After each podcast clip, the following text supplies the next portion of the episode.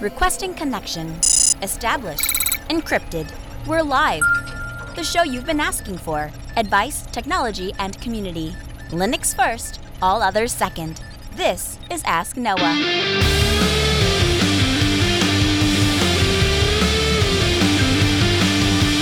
Live from Altispeed Technologies, the Ask Noah Show starts right now. This is the show where we came to do all the things on Linux they said couldn't be done and take your questions on how to do the same. The phone lines are open this hour to be a part of the program. It's a free call 1 855 450 NOAH. That's 1 855 450 6624 or send an email to live at asknoahshow.com. My name is Noah Chelliah. I am your host. Delighted to be here with you this hour is another episode of the Ask Noah Show kicks off this hour. This is going to be an exciting episode for a couple of reasons. We're going to kick the episode off with an absolutely ginormous announcement. And then later in the hour, Erik Dubois from Arco Linux joins us. Now, we were originally going to have Jason Donenfeld from WireGuard join us, but uh, some stuff came up at the last moment, and Jason wasn't able to join us. And uh, but Erik was, and so Erik's going to be able to join us, and we're going to have a discussion about Arco Linux. And if you haven't heard about Arco Linux, man, are you guys in for a treat? But we have some really, really big news at the Ask Noah Show. We want to open the program. We're excited to share this with you. And before I do, I kind of want to set this up just a little bit because the what I have learned since joining the Linux Action Show is if you don't give the community all of the information and you try to take the high road and just say, hey, here's what's happening, and here's some basic reasons why, but I don't really want to get into the details. What the community will do to you is they will create a narrative. And in my experience, 10 out of 10 times, the narrative that they build is about 50 times worse than the actual dirty laundry that I, we just didn't want to get into or I didn't want to get into. So I want to set the stage very, very carefully, and I want to give all of the information out there so that nobody can create a narrative. If we're going to create a narrative, I'm going to tell you what the narrative is because because I know because it's my news. And I want to set it up this way. You have to understand that Chris Fisher is the kind of guy that everybody wants to work for.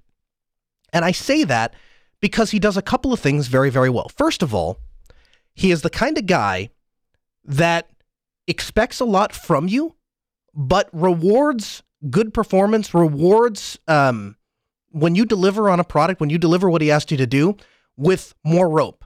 And the expression that he that he's used is he'll give you enough rope to climb somewhere or hang yourself. And um, some people hang themselves, and some people climb to, to, to bigger and better things. Uh, the other thing I would say about Chris is that he is your biggest fan publicly and your harshest critic behind t- closed doors, which as a broadcaster is something that I will forever be grateful for. And actually, I was having a conversation with him last week and I was telling him, you know, I'm entering into a new, a second career essentially with radio broadcasting. And the person that I want in my corner more than anybody else is Chris, because I know that he has the product's best interest at heart and he has my best interest at heart. And so if there's anybody I want advice from, it would be him because he's an incredibly talented broadcaster and he will find the details that can make your show that will take your show from an 8 or a 9 to an 11. And so that's that's who I have worked for for a number of years and why I have appreciated working for him. And the story I want to tell to set this up was actually it's not mine, it's a story I heard actually on the radio a couple of months ago. And the story was of a guy whose father had worked for a company called Alcoa Aluminum and Alcoa Aluminum made aluminum products. And one day, this man and his wife were having Thanksgiving dinner at his father's house, and his wife wrapped their side that they brought in Reynolds wrap.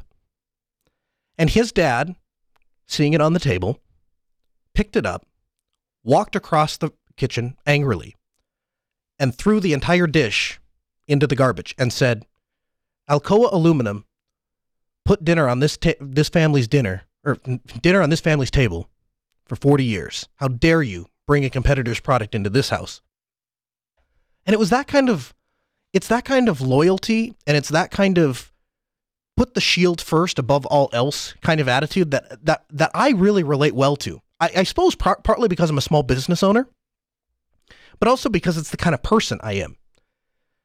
And so when I joined Jupiter Broadcasting, I was super happy to do everything the Jupiter Broadcasting way. I knew that they had a recipe that worked for the Linux Action Show. I knew that Chris had a workflow that he was committed to. I knew that he had a publish, publishing process that really worked. And when I went to do fill in work, I, I didn't use my own intro music. I didn't make up my own intro. I didn't stray from the format of any of the shows. I did Coder the Coder way. I did Lup the Lup way. I did Last the Last way. I did everything the JB way because I felt that was the respectful, right way to do the, that kind of programming. And that's not to say that Chris and I agree on everything, because he'd be the first person to tell you that shows like Linux Unplugged formatically were specifically designed around his personality and the way that he likes to do things. I would not make many of the same decisions that Chris makes, and I'm sure Chris would not make many of the deci- same decisions that I make with my show. But there is an immense amount of mutual respect between us that I can't even begin to explain to you. I can never put it into words, and you would have to see us in person to understand that kind of mutual respect. But I set the story up this way because I want to make sure that I am abundantly clear. I am not a guy that quits. It's not lost on me that I am where I am today in my broadcasting career because of Chris, because of Jupiter Broadcasting. And I want to see Jupiter Broadcasting succeed. I would have liked to see JB become the C SPAN of tech. I would have liked to host more shows. And throughout my entire time at JB, I have never stopped asking one question What more can I do? Can I fill in? Can I host a new show? Bring back Plan B. Hashtag. Even if it meant doing content out of my own pocket, I was not only willing to do that, but I was elated for the opportunity to make this network a success because I believe in this network's mission to my core. And I'm extraordinarily proud of the work I've done here on JB. And there isn't a day that goes by that I am not immensely thankful for everything this network and Chris personally has given me. Now, when last ended, I had essentially three choices. I could step away from the mic, I could start a competing show, or I could do a show at no cost for JB.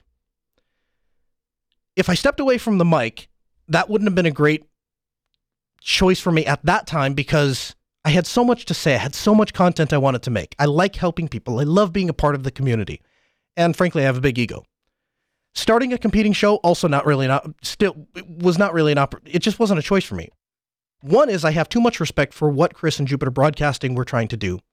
And second of all, I'm not the guy that quits. So that left me with a third third option, which was do a show at essentially no cost to Jupiter Broadcasting. Now, that was the obvious choice. And let me be clear it was never about money. I promise you, if I had even hinted at the fact that I needed some money to do the show or if I needed resources to do the show, I know Chris's character enough that somehow, despite the fact that they had a shoestring budget, they would have found a way to make it work. Now, knowing Chris, that would mean that he would just not eat on Fridays or something like that because the network just didn't literally have the money to do it. But if I had if I had even hinted that that was something I wanted, I promise you he would have made it work because that's the kind of guy he is. But I wanted to do the show at no cost. I wanted to add value to this network. I wanted to be able to compete with other Jupiter broadcasting shows, but I wanted it to ultimately benefit JB. They get all the support, they reap all the benefits. I bring in new listeners, doesn't matter. If I do a bad job, they're not really out anything because I bought the studio, I furnish the cost, I edit the show. Um, but if it does work out, if I am right about some of the new and exciting things I wanted to try, then it brings new listeners into the network, and ultimately JB moves forward and that's really what I wanted to see. But when we launched the Ask Noah show over a year ago, we're coming up on 100 episode 100. And let me tell you, doing 100 episodes of anything is one of the things that I mean, it will make you think and you will learn a lot of hard lessons. If I was going to do a show, if I'm paying for the studio, if I'm scheduling the guests, I'm hosting the show, I'm editing the show, I'm publishing the show, I'm promoting the show. And by the way, that last one, promoting the show, I spend about twice as much time promoting the show as I actually do hosting and prepping the show, which is hours and hours a week. If I was going to do a show that way, I'm doing it my way. I'm doing it the way that I think a show should be done. So everything from the name of this show down to the studio it's recorded in was insured and put in place to make absolutely positively sure that the cord could never be unplugged. 10 years from now, I promise you, you will still be able to listen to the Ask Noah show. We will still be taking your calls. Maybe they'll be over SIP. Maybe they'll be over mumble. Maybe the technology will evolve. But I promise you, this show will, I will never stop working as hard as I'm working today to make this show a success. The cord cannot be unplugged. I don't believe in partnerships. Any of you have listened to me for any amount of time know that I don't believe in partnerships. And so, frankly, that's why I don't have a co host. There isn't a place for a co host on this show because this show is unfettered, unashamed Linux passion. And that is not for everybody. And if I'm going to set an ideal and work closer every single day to get to that ideal, which is the Linux desktop, and, and, and, and share my passion for other people to get them into the Linux desktop environment, then that means that I can't have somebody sitting next to me on a mic going, well, but Windows does have its advantages sometimes. I have always viewed my relationship with Jupiter Broadcasting and Chris that I worked for Chris. And so, frankly, the only person I would have ever trusted to have a microphone next to me, and to why he's the only person that's ever really guest hosted a show with me, is Chris. Lately, we have been getting into some, I don't know, muddy waters, I guess, if you want to say. We've been talking about some politics. And it's not that I chose it, it's that that's what the Linux community has thrown at us, so that's what we talk about on this show. And as social justice warriors do, they tend to make trouble. First time we talked about it, I had people and organizations calling the show, calling me personally. The second time we brought it up, I had people calling Altispeed. I had people calling the radio station I work for. Everybody was out to try to make their make sure they understood what a terrible human being I am for bringing these guests on and allowing them to express their opinion and asking some neutral, what I think are fairly neutral questions.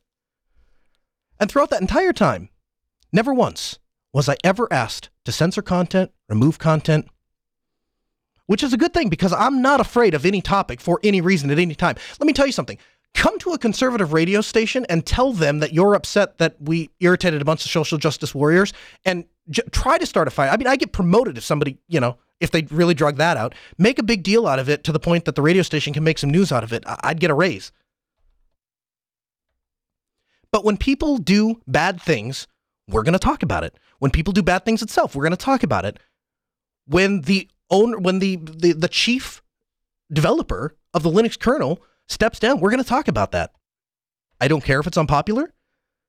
I don't care if it's, I don't care if you think it's silly. I'm going to give you my opinion on those things because one, I'm a master of my opinion, and two, we don't shy away from any topic. But that doesn't mean that it doesn't cause a ruckus. And I have been very, very clear with Chris and then by extension Linux Academy and, and Jupiter Broadcasting and the radio station that this show airs on. If I am ever asked to censor content, you're done. You lose the show. Because that's just not what we're about. That's not I'm not interested in I'm not interested in being unauthentic. So last week, I, I got a call from Chris, and um, we started we started having a conversation. Um, I think it was primarily spawned because of all of the special episodes that we that we had scheduled. And I said, um, and and Chris had asked me, he said, "How would you like to take your show independent?" And my very first thought was, "Oh my gosh, what have I done wrong? What have I done wrong?" And I remember my first my first question back to him was, "Do I need to step away from the microphone? Do I need this? Is this it for Ask Noah?" Because honestly, my friendship with Chris is more important to me than the show. And so, as committed as I am to bringing you high quality content every single week, and I'm willing to do that for the next 10 years, not willing to do that at, at, at the detriment of a friendship. I can't do it. So that was my first question was, do I need to step away from the mic? No, no, that's not, that's not what this is at all. And I thought, well, maybe it's because my idea of competing within a brand wasn't working. You know, the whole Tide Bounty thing. Maybe that maybe that was a, a horrible thing. And so then all these ideas started coming through my head. Like, well, I've got one foot in the door already with political radio, and so I don't really need to be in the Linux space. I could just go do my my political broadcast and, and just kind of go all in over there. And, and and in my mind, I guess for the past couple of years, I've had this idea that I was building an infrastructure that gave Chris the option to someday look over and say, hey, you know what? You have been studying radio and broadcasting and engineering and stuff at, at such a deep technical level and have put way, way more money into broadcasting Linux content than really anybody else is ever going to do because the return on investment is just abysmal. You know, Noah Altispeed, you handle this. You you your stream sounds fantastic. Just tell me what software I have to install or what I have to connect to or what I have to do, and we'll just let you handle that, you know, that that that final workflow, at least the live part of it. And so in my mind, I'm thinking, man, take my show independent. No, I, I want to do more for the network, not less. If it's going to be less, I'd rather just go do something else entirely. And so I asked him point blank, what did I do? Even if we part ways, I need to know so that I don't make the same mistake down the road if I go get another job doing broadcast. And he said, you know what? It's not about that. And we had a couple little, you know, little things he said, you know, uh, when you're on air, you know, for example, scheduling stuff would be really nice if you'd let us know that you're going to do nine episodes in a row so that we can plan for that. You know, communication would be a little nice, but it's not about that. It's just you're filling, you're you're doing content at a level that the network was never built for. And so this week's run of shows, you know, you're going to do all these shows, and we're just we're not we're just not doing a daily Linux show. That's not, and I mean that blacks out the page on Jupiter Broadcasting. So how can you do that? And it just, and so your show, it's not that we're mad or upset or anything like that. It's just you're growing at a speed that we're just not ready for. And so, and you know, part of that is understand we are not just filling content here. Anytime I do anything, I have a very good reason for doing it. And I have insight into things that I'm not always allowed to talk about on air. But when I decide I'm going to kill myself, essentially, to make episodes come out almost every day, I promise you there's an insanely good reason for doing so. And this week's run of episodes, it has not been a bunch of fluff. Every one of these episodes, I think, has something in it for a different audience. Slightly different format, a lot of guests we wouldn't ordinarily have time for, but that offer very important, exciting content.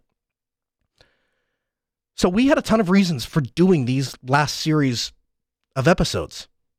And this is the only way that we could make time for some of those things and be available to cover some breaking news that that might happen.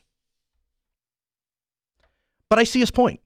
It shadows the great work that him and Wes are doing on Unplugged. It shadows the great work that him and Mike are doing on Coder and LAN and all of the other special broadcasts that they're going to do down from LA this week. So I verified a second time. Hey, I just want to make sure that this is strictly a business thing. This is not, you know, you and I are, you know, are on bad terms, anything like that. And he was very clear. Listen, this is this is what I this is I'm asking you. You know, is this something that you're interested in doing? Understanding that it's it's not about our friendship. So we have different goals in broadcasting. I want to do more live stuff. He wants to do more post uh, production stuff. And uh, since Rakai has left, all of the editing and stuff has has changed. And obviously, his content has much much better uh, quality when it actually comes out because the workflow allows for that. And his his final product is much cleaner and much tighter than ours. But our product, our product is much better live. It's more driving. I think it's more engaging. We structured the show and put a bunch of money into making the best live podcast available. And there are things that I have not done at Jupiter Broadcasting because the workflow no longer allows for it. The, the, the, the, the biggest thing of which is a video show. I look over at what the Destination Linux guys are doing, and I've guest hosted on there, and and that's just very very cool. And I just I want to get back to that. I, I miss that that Linux Action Show style of friendly, casual, you know, bounciness. I guess ninety three percent of all communication is nonverbal. So if we're doing an audio only show like you're getting with this show, I'm communicating seven percent to what I'm actually feeling, and that's really where I draw my strength from is my my emotion, my my feeling, and my passion. So I I would like to do video shows. I would like to do a daily show, which is part of what we were testing this week. Can can I commit to a daily broadcast schedule? And yes, it's a lot of work. And yes, it's a lot of money, but I think it's worth it. I think Linux deserves that. So the Ask Noah show has brought you the best live coverage of any event at Self, and I will argue that in 2019 we're going to bring you the best live coverage of any every event we go to. But after episode 100, the Ask Noah Show will officially be an independent broadcast. Episode 101 will no longer be affiliated with Jupiter Broadcasting. No longer released with Jupiter Broadcasting, will be entirely independent. So, what does that what does that mean? Honestly, not that much. The show is going to be at the same time. Chris and I are still Chris and I are still friends. We're still going to do events together. I had a very detailed conversation with them about, you know, do you want some help on the engineering side, you know, when you're doing remote broadcast? He goes, Yep. I said, Great. Could I share a booth with you? Because, you know, you're way better at that kind of stuff than I am. And he said, Yeah, that's fine. Uh, Chris is going to come on the show. In fact, we were hoping to get him on the past couple of days, but our schedule kept changing around. So maybe he'll be able to join us tomorrow. but I want to have him on for sure uh, at at some point within the next week or so because I'd like to I'd like you guys to hear his take on all of this. He has a very important story that I am personally emotionally invested in uh, as it relates to him switching a couple of his things to Linux. And I hope that he will share that story exclusively on the Ask Noah show or break that story anyway. Chat room is asking about Mumble. You know, I haven't had a discussion with him specifically about Mumble, and honestly, my answer today might be a little different than what it would have been before today because I, would have said prior to today, well, the Mumble has always existed outside of Linux Unplugged, has always existed as a community project, and so I feel pretty welcome to use that. Uh, however, today of all days, we actually had a scheduling conflict, and I went and did um, Ask Noah, and it ended up bumping into his schedule time. So we'll probably use that Mumble uh, as long as I can make 110% sure that we never interfere with anything that they're doing, because obviously, you know, a lot of effort and resources have been put into that specifically to support the network, and I don't want to take away from that at all. Plus, it's not hard to set up a Mumble server. But yeah, and yes, we haven't asked Noah. Uh, uh, we haven't asked Noah a room in the Mumble server. Maybe we'll just use that. And of course, obviously, we're using our own IRC server. So if you join us, pound Ask Noah Show in on Freenode. Make sure to come to AskNoahShow.com. You should have been doing that already because we have put just an insane amount of money into an audio system capable of delivering a near linear audio quality to your web browser at only 64 kilobits per second. So it's absolutely mobile optimized. Turn on your phone, visit the website, click on the play button, turn the phone back off. You can listen to us anywhere, anytime. Listen to us in your web browser. Uh, I think we're the best sounding live show out there. We're currently working with a company to integrate us with Amazon and Alexa, and uh, we're obviously going to uh, continue to work on apps and, and those kind of integrations because I think those things are important. Since day one, we are going to continue to dominate the live space. And I feel that us going independent gives us a little bit of freedom to to do that because we can kind of push push stuff our, uh, you know our, our own way. So over time we'll we'll we'll transition. Today the chat room is uh, is is uh, is pound ask Noah show, and uh, hashtag ask Noah show. The chat room is arguing every time I say it one way, they tell me it's another way. But most of all, what I want to say is thank you. I want to say thank you to Chris for everything that he has done for me. I and and and I want to say thank you to you, the listener, uh, for being here with us. Obviously, please subscribe to the Ask Noah Show. If you're listening to us in the All Show feed, this will be the second to last episode you'll get in that feed. After that, you'll have to be subscribed to the actual Ask Noah. Um, I look at this as a positive thing. I think that this is a opportunity for us to grow and do the biggest, best show we've ever done and uh, really find our power stroke and kind of get into that. And so I hope that you'll support us. I hope that you'll stay along for the ride, and uh, I hope that you'll you're you're as excited to see as I am what comes in the future. Again, phone lines are open as always. 1-855-450 Noah 855 450 6624. The email live at asknoahshow.com. You're on Ask Noah. What's on your mind? Hey, Noah, it's Chaz. How's your marathon going? Hey, Chaz. Uh, yeah, it's uh, it's been interesting. You know, you of all people are a fitting caller to go to after that uh, after that announcement because I think you, if there is a number one fan of the Ask Noah show, you might be it, or certainly a number one caller. Yeah, I called in and I'm thinking, oh man, I walked into a doozy here.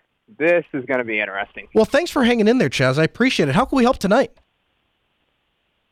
Well, um, I I've used uh, Thunderbird currently as my desktop mail client with the uh, standard Ubuntu uh, flavor, minimal installation.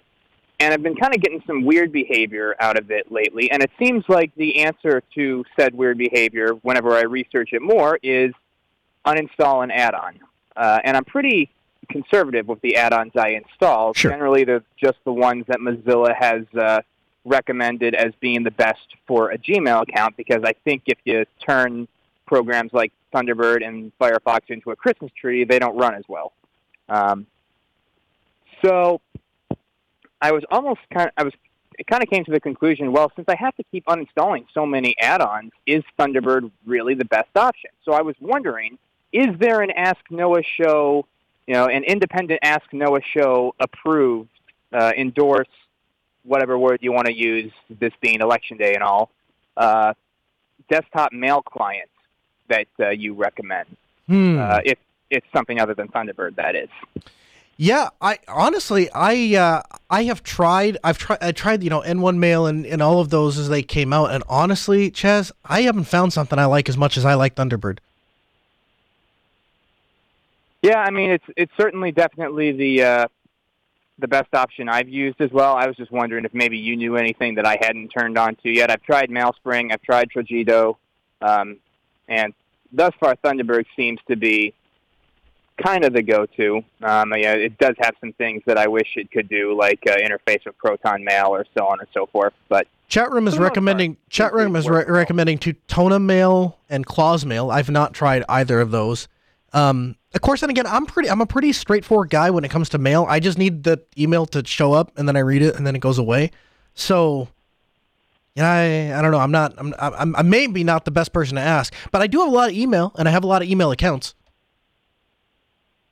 yeah, I'm actually trying kind of a more uh, multi-account uh, email approach to try to separate the amount of mailing lists and uh, things of that nature I get from when an actual human wants to talk to me. So we'll see how that goes. Yeah, absolutely.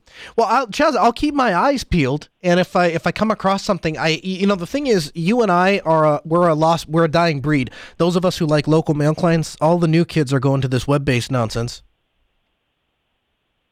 Ah, it's just a fad. yeah, I suppose the cloud is a fad too.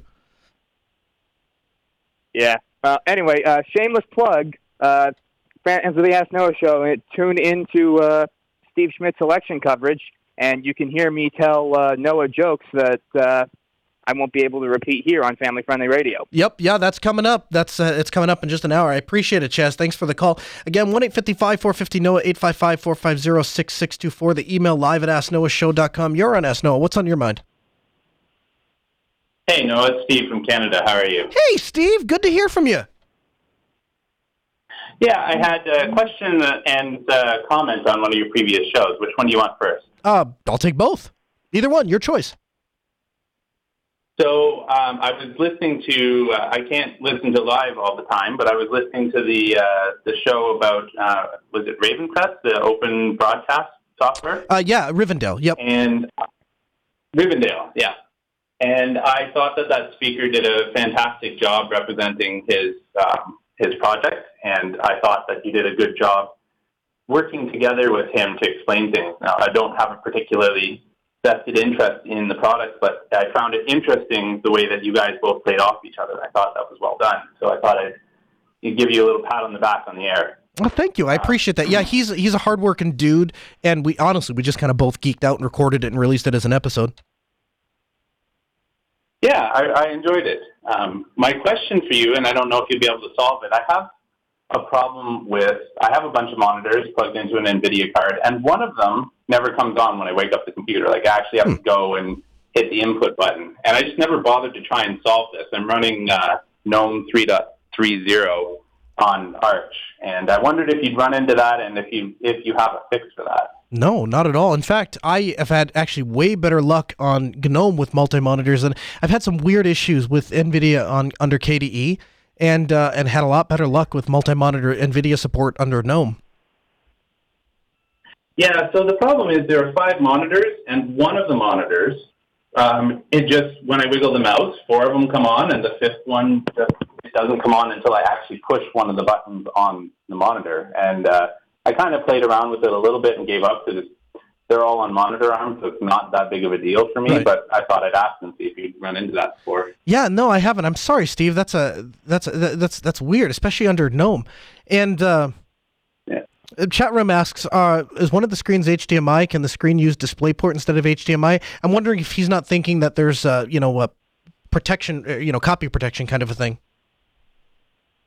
So the um, the video card has three HDMI and two display ports, and all of them are used. So two of the three HDMI ports come on fine, and all the display ports come on just fine.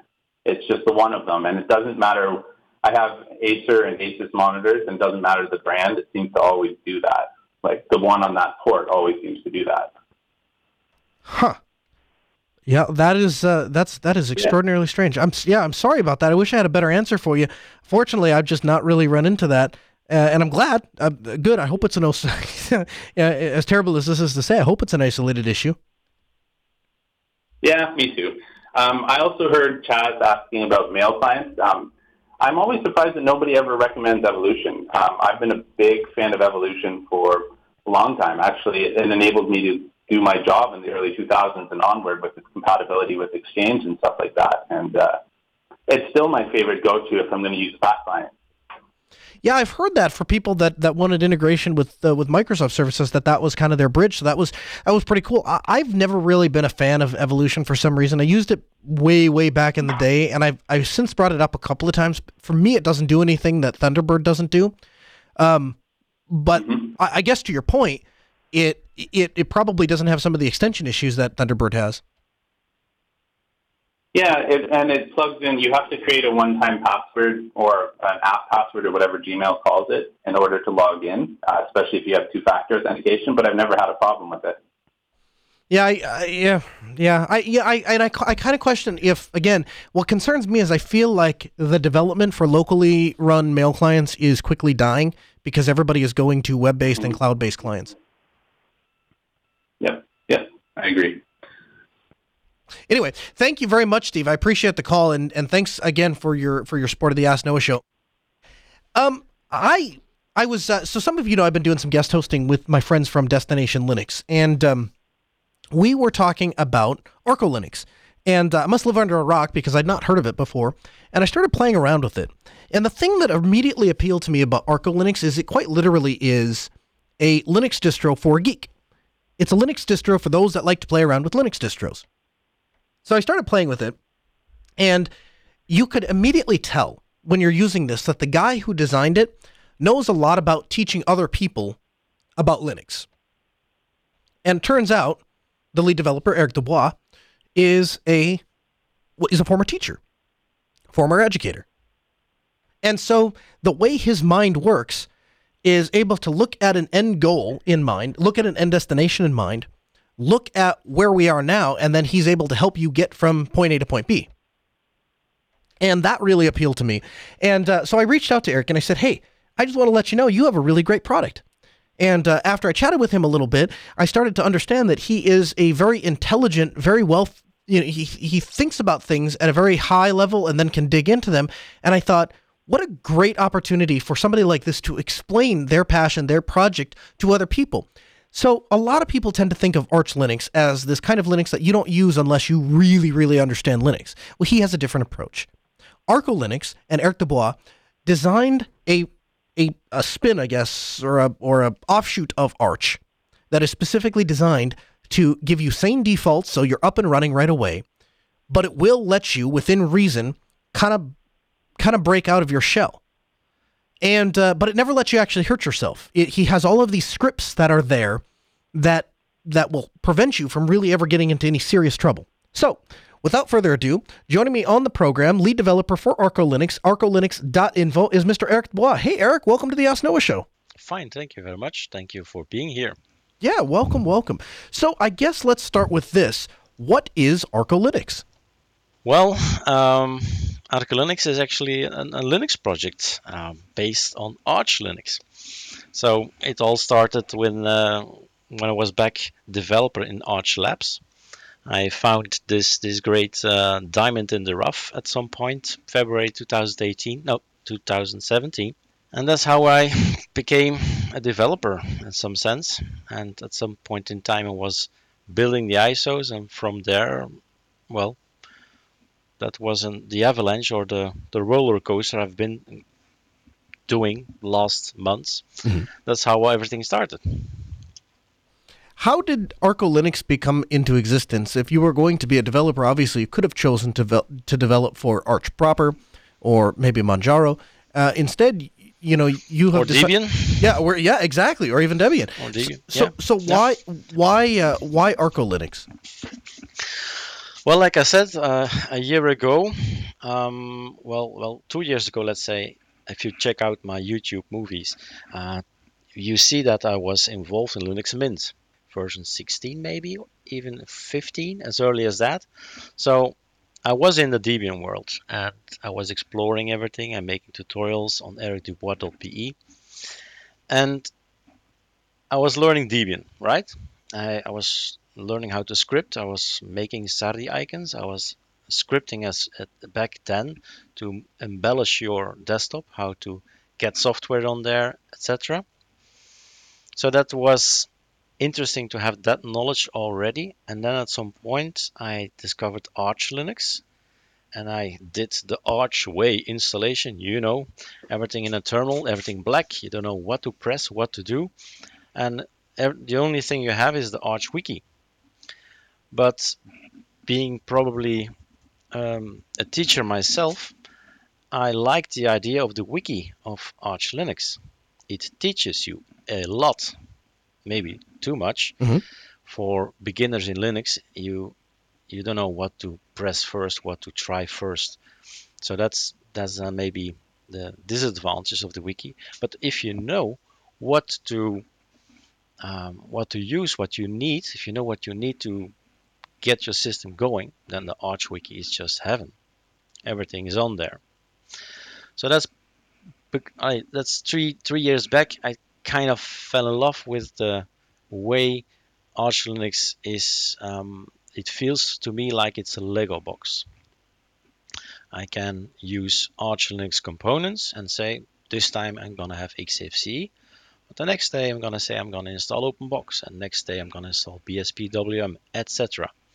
And that's a feeling I've never had on Debian or on Linux Mint for that matter, although I was trying already a few years ago because I installed i3 on Linux, on Ubuntu, I, on Linux Mint I mean, on Ubuntu and all these solos even. So I have lots of tutorials on ericdubois.be making the transference or, or, the migration from what I understand is i3 to all the different Linux distributions. And that's when I found that Arch Linux was capable of providing me one, knowledge, two, versatility, three, new stuff, always new stuff, always updating. And those elements triggered something in me. And at some point in time, like I said, in February 2017, I came across Arch Labs. And then I became member of Arch Labs. I became a forum member. And at some point, I become, became the ISO builder. So I made the ISO for Arch Labs. Very, that's how I got into it. Very, that's how I, I involve. I, it, it evolves, right? Absolutely.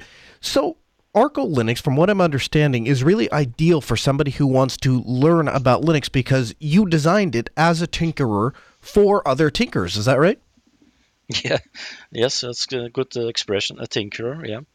When you, uh, I like to like to call it the Lego. I like to play with my Lego, even even worse maybe. yeah, a, a, adult Legos for developers maybe. That's it. hey, good phrase. Yeah, you're welcome to. Yeah, you're welcome to steal that. Uh, who is the who is the target audience for Arco Linux when you're sitting down when you're writing code, Eric? Um, when you're hmm. looking mm. at features to implement, or you're looking at you know where the next place is to go. Who do you have in mind? Who are you thinking of?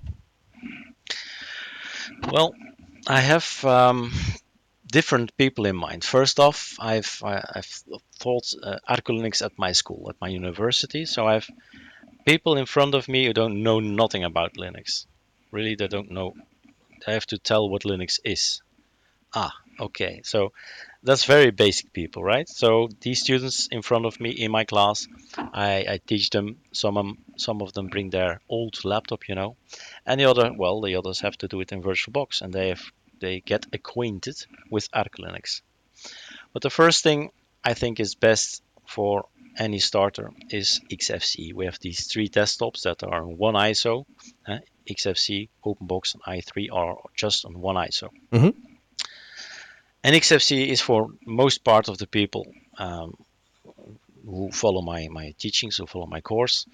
Uh, they say, okay, XFCE, I get XFCE after a while, even after a while. Coming from Windows, it's still, well, well, it's it's a puzzle for them, and it's good because a puzzle is is fun.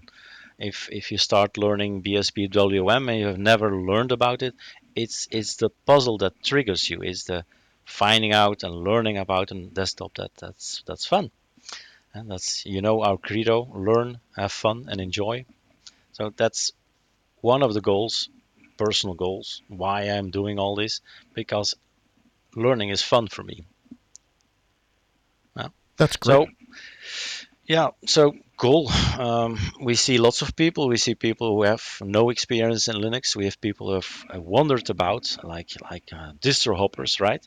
And say, "I'm going to stay here. This is it. This is it. I found it." People who keep hopping, of course, uh, which is good because we get um, we call it cross virtualization. You know, get ideas from other distros. They do do this. Why don't you do that? Questions like that. But uh, it's all kind of people we, we get. We get also the, the really, well, the archway people or the people who say, I want to build up everything from scratch, you know? Absolutely. Give me a terminal and I'll do it.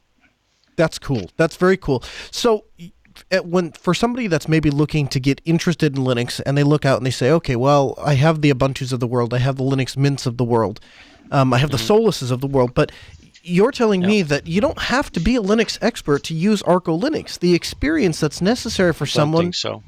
is no. not much. No, I don't think so.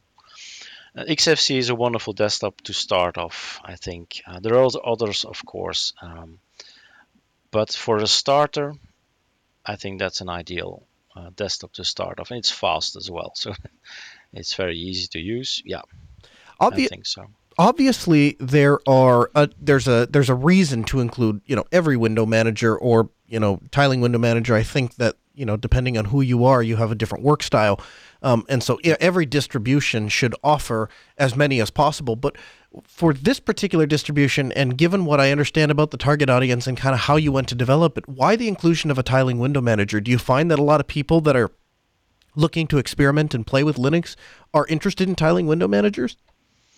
No, I think it's about 10% of our audience that uses tiling managers, but it's um, maybe I, am an ambassador for these desktops because I remember three years ago when I first started with i3, I thought, what is this? Such rubbish. It was a black screen and it had a bar with some icons on it. That's it. I said, and now, what now? So I've been building that i3 configuration over the years, and I've put it inside Arch Labs first and R2D2, and and then it moved back to Arch Merge and then to Arco Linux. So yeah, it's the config is important, and I, we do get lots of compliments about i3, saying it's the nicest looking because that's who I am. I don't like an, an, an, empty desktop in the sense that I want my wallpaper. I mean, it's a, a great resolution to have a beautiful wallpaper even on i3 and and everything just um, well works with shortcuts of course keyboard shortcuts then so everything is tuned to the max i suppose the way we want it. And the fun is if you start out for instance an i3 uh, start let's say let's assume you started with Arco Linux then you have xfce maybe you go to OpenBox or maybe just skip it and go to i3 and later you say I'm gonna check out BSPWM because Eric is very uh, enthusiastic about it and it is. I am I am then you'll you'll see that the keyboard shortcuts are everywhere the same. So your fingers already know what to press. They already starting Control Alt V for Vivaldi or F for Firefox. It just works. The same shortcuts everywhere, and that's something that I think is powerful as well.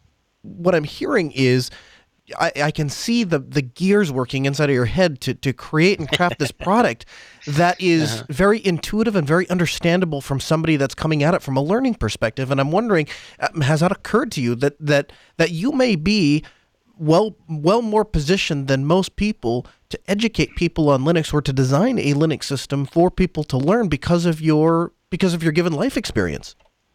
Yes, that's what uh, the comments are on, on YouTube. So thank God you're here and thank you for helping. So um, we have on arcolinux.info, we have here a uh, third-party testimonials. You'll you can check it out arcolinux.info, third-party testimonials, and sometimes and just copy paste something that we that I feel that we feel, hey, this is motivating. This this is why we do it people expressing their gratitude for, well, sharing the knowledge basically. That's exactly what we're doing. We're making something, of course, we're creating an, an, an ISO, a Linux version. But it doesn't end there. We educate you. We give you lots of uh, YouTube tutorials. I think I'm around 600 videos already. Wow. Um, so yeah, if you want to learn, you can learn. We'll have a link to Eric's YouTube channel in the show notes. You can head over to podcast.asknoahshow.com. Check those out. Eric, what is Arco Linux B? Hmm. Well, you jumped one. there is also Arco Linux D. Okay, let's start with that. That's fine. So, if you go to arcolinux.info and try to be as constructive on my website as I can be, as as translucent is that the word? How transparent, right? Mhm. There are there's this link here that says projects. And Arco Linux has three major projects, and it's just the way things went over time. So let's way start way back. Okay, Arch Labs. Arch Labs was OpenBox, right? OpenBox Desktop. Mhm. Then came Arch. Uh, well, no, first came Arch Labs 3.2D2, Art2D2, sorry. Then we included i3 already. So we had a merger of OpenBox and i3. Then we had the split off, eh? and then we had Arch Linux, uh, sorry, Arch Merge we launched in September 2017. But at that point, I thought, well, the pieces came together, and I said, okay, we have already OpenBox and i3, but why not merge it with XFCE? Because lots of elements on OpenBox were already XFCE. We just didn't have the desktop XFCE. So Arch Merge came to be, came, came in existence, eh? XFCE OpenBox i3. Three things. Then the comment came, oh, it's too bloated, there's too much software and all that. Um, and then we responded with the creation of Arco Linux D. Okay. Arco Linux D, the D stands for you choose the desktop, you decide it. And what's this? That's a base Arco Linux. You get a graphical installer. It's not Arch Linux. It's not a black screen, and you start typing your term, yours, your um, commands. No, you have still Calamares, right? The graphical installer, and once once that's done, you reboot and you're in a black screen. Then you follow tutorials online how to install OpenBox, i3, BSP, WM, Plasma. We have 11 desktops to choose from. All scripts, they're all ready. And a script, the, f- the fun or the power of a script is it's a text. Delete a line, add a line, and it's your script. Right. So the, you reuse our code. We That's promote it. That's Right. awesome. That's awesome It is. because at at the end you you put in LibreOffice or you put in OpenOffice. It's your choice. You run the script. You edit the script. You give people just enough freedom to be able to do what they want to do to give to let them explore a little bit, but you don't give them enough freedom to let them hurt themselves. You still have some guardrails up and, and kind of guide Yeah. them down the path. I, I really like that approach. Yeah, that's it's a learning approach, right? You you hold your hand first with the Arco Linux ISO, XFC OpenBox i3. Then we let you loose on a base ISO, Arco Linux D, and a D. Well, you learn how to work in a terminal and to run scripts and edit scripts.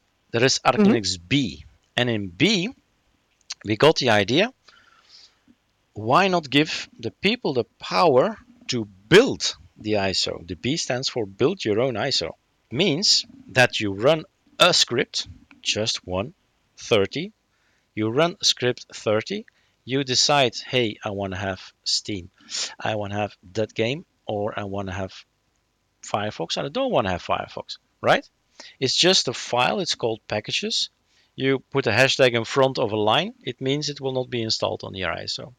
You want something extra, you type the, the, the letters yeah, extra, and then you run the script 30, and your end result is something you would download from any Linux distribution. It's called an ISO. An ISO is burnt on a USB, and USB is then uh, installed on an SSD or a VirtualBox if you want. Sure. So it's another way of providing power to the people. Say, look, our ISO is not good. It's never gonna be good. Not for seven billion of people. Never, ever. So you decide what goes on. Here's the power, here's the ISO, here's the script, here's the package. Put on it what you want. It's Mhm. your freedom. And Linux is all about always been about freedom. So Freedom of choice. Yeah, absolutely. Yeah. And yeah, and you're nailing both of those. Do you think, Eric, that it is dangerous to have the, the, the most bleeding edge packages available to these users? Do you find users getting themselves in trouble because they, they maybe downloaded a package, like you said, it was bleeding edge, but maybe it wasn't quite ready for for people to use or people hadn't quite tested the interoperability with other software? Or have you found that to not be really a, an issue? people keep saying that about Arch Linux, and it's so not true. It's so not true. After three years of using Arch Linux, there are no not so much problem. There are always problems on any distro, any Right. Linux distro. Right. But they're they're all solvable, right? And if you go and look on arcolinux.com, for instance, um, we can see that there is a menu called fixes. So if something pops up and, and we see something is not working, not an hour later there's a video and article how to solve it. And not only that, I always try to make you independent, self-reliant. So while I am telling you how to solve an issue that pops up, it can be anything. And most of the time it's a human error. It's like, oh yeah, the developer forgot this or forgot that. And if you fix this, it's easily fixed sometimes, but if somebody tells you how to fix it, then, then it becomes clear. It's, aha, it's just that, right? Right? So these fixes, these uh, elements that, that pop up from time to time, I'll have an article and a video with it, and that's that. Yeah, that's fantastic. you just you take yeah, care of those users. Voila, that's it actually. Yeah, we we take care of the users. If there is an issue, we have the same issue. We have the same issue, sure. So we'll fix it. Why not share the knowledge of how to fix it? Because sometimes it's like uh, the developer is on holiday, right? And it means that the download has changed or the checksum is not correct anymore, etc., etc. It can be so many things that can go wrong with these AUR builds. I'm thinking about AUR. Maybe you know already what that is. Um, I yes, I, I I've actually I've I've I went the last two or three years. I was a I was an Arch user Okay. and, and fantastic. But you know what? Fine. There are, there's probably those in the For- audience that don't. users. Yeah, yeah let's let's say so arch linux there are the packages from the arch linux uh, distro distro yeah and there are the aur arch user repositories and those things are not arch linux they specifically say that on the website we do not support it right but the fun stuff is in the arch user repositories And the they're useful coming stuff? from yeah useful spotify i know dropbox anything really anything fun uh, of course, GIMP is there, Inkscape is in Arch Linux, but like Telegram, for instance, uh, is it still? Yeah, it's still in. It's still already in the Arch. So things move along. You know, when something is really good, it moves from the AUR to the Arch packages, and sometimes as well from the Arch to the AUR packages again. But the point is, if something, if packages uh, break from time to time, it only means that the update update is not available, but the program still works. The application still works. You don't need to have a bleeding edge Dropbox. It will work. The old version will work as bad as well as as a newer version, you know. Mhm. But of course, people say, "Oh, there's an error. There's an error." So it's an update issue. Uh, something went wrong in the link or whatever, and we analyze it together. I teach you how to fix it yourself, but in the in the end, uh, the developer, of course, will will fix it and will. Uh, it takes like two three days often, and the AUR packages are fixed.